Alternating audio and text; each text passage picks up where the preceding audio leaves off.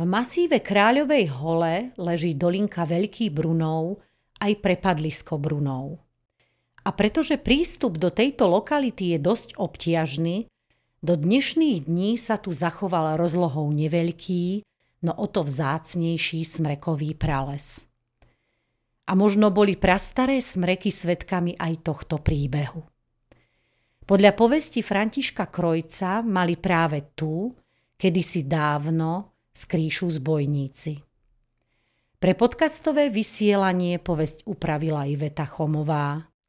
Od mikrofónu zdraví a príjemné počúvanie praje Želmíra Rybková.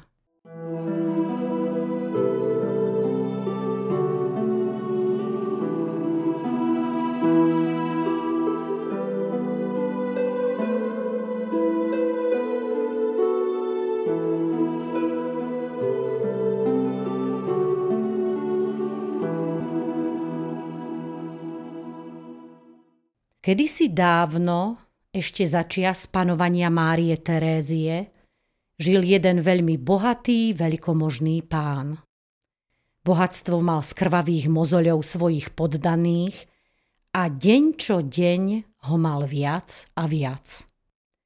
Veľkomožný pán sám nič nerobil, len celé dni vysedával vo svojich komnatách a čítal. Veru čítal – ale nie knihy. To by ho unúvalo. Čítal on svoje blišťavé dukáty. To bola jeho robota aj zábava. Sprvo ti prekladal a ukladal svoje dukáty istou rukou, ale odkedy sa začalo povrávať o zbojníkoch, začali sa mu chamtivé ruky triasť. Akokoľvek sa bránil myšlienke, že by sa mal so svojím bohatstvom rozlúčiť, predsa len doľahli na ňo obavy, že by sa mohli zbojníci jeho dukátov zmocniť. Zdôveril sa svojmu hlavnému komorníkovi, dali hlavy dokopy a čo nevyhútali. Zavolali najvychýrenejších zlatníkov a dali im za úlohu urobiť zo všetkého zlata takú vec, čo by sa nedala len tak ľahko ukradnúť. Teraz dali dokopy hlavy zlatníci a vyhútali, že by bolo dobre vyhotoviť zo zlata sochu v ľudskej veľkosti. Nuž dal naložiť pán veľkomožný zlato na vozy a pre istotu vyslal aj 50 vyberaných hajdúchov, aby sa nedaj Bože cestou niečo nestalo. Zlatníci vo svojej dielni vytvorili prekrásnu sochu. Keď sa sami pokochali jej krásou, poslali tovariša k pánovi s odkazom. Ten hneď poslal voz aj 50 hajdúchov a sochu mu priviezli bez všetkého protivenstva. Veď kto by sa aj odvážil proti toľkým hajdúchom? Ľudia, čo prechádzali popri nich cestou, si išli oči vyočiť nad tou blišťavou nádherou. Ale poznali dobre hajdúchov.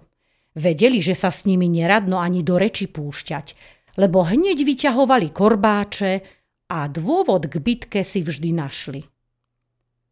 No ale korbáče nemohli zabrániť, aby sa ľudia medzi sebou o zlatej soche nerozprávali a chýry sa niesli široko ďaleko.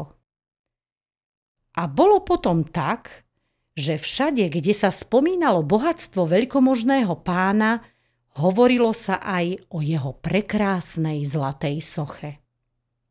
Ani veľkomožný pán sa nevedel na ňu vynadívať. Chválil majstrov zlatníkov, ale chválil tú umnosť majstrov, čo ho zbavila starosti o dukáty. Denne hľadel na sochu, ale nevidel krásu a šikovnosť majstrov zlatníkov. On stále videl v soche len svoje dukáty. Nuž, tešil sa tešil, ale nemalo to dlho trvať. Len čo sa dozvedeli o zlatej soche zbojníci, hneď sa im zdalo nespravodlivé, že sa na sochu môžu pozerať len oči pána veľkomožného. Rozhodli sa, že túto krivdu napravia.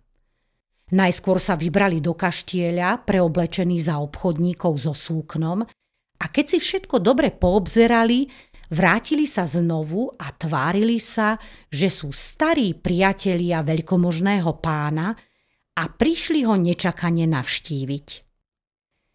Keď ich stráž pustila do pánskych komnát, tam urodzeného pána neurodzene chytili, vyzliekli, poviazali a natiahli na ňo hrubé vrece. Zlatú sochu obliekli do jeho šiat, na hlavu jej dali pánov klobúk aj s odstrihnutými vlasmi. Po chvíli vyšli a tváriac sa, že sú dobre pripití, vyniesli sochu von z kaštieľa bez najmenšieho podozrenia. Stráž sa ešte popod fús usmievala, keď videli, že sa vedia aj urodzení páni opiť pod obraz Boží.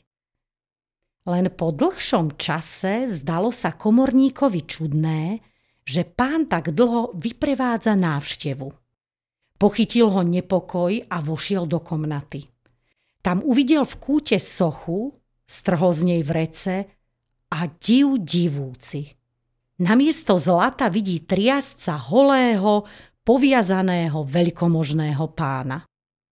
I hneď zburcovali hajdúchov, nech sa vyberú hľadať zlodejov so zlatou sochou.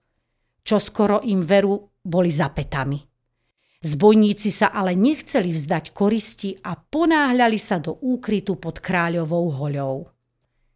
Tam vo veľkom prepadlisku Brunove mali svoju tajnú skrýšu, do ktorej viedol úzky otvor sotva pre jedného chlapa. Ledva sa posledný zbojník vtiahol dovnútra, už tam boli aj hajdúsi. Ale tí nešťastní nevedeli, čo ďalej. Mali veľké obavy z hnevu pána veľkomožného a všetci si svorne mysleli, že si ho mali zbojníci odniesť aj zo sochou. No za zbojníkmi sa ísť báli. Veď ľahko by ich jedného po druhom zmárnili. Ani vchod sa rozšíriť nedal – lebo bol chránený mohutnými skaliskami. Napokon sa rozhodli, že tak ako sa oni nemôžu dostať do podzemia, nedostanú sa ani zbojníci na svetlo Božie. Zahádzali balvanmi vchod a ešte tam aj navršili ohromnú kamennú mohylu. Urodzený pán nedokázal žiadnymi trestami donútiť hajdúchov, aby sa vrátili pre zlatú sochu. Báli sa, že zbojníci môžu mať ešte jeden východ a teraz na nich niekde schovaní čakajú. Ale veru iný východ z jaskyne nebol a zbojníci tam ostali navždy pochovaní aj so zlatou sochou.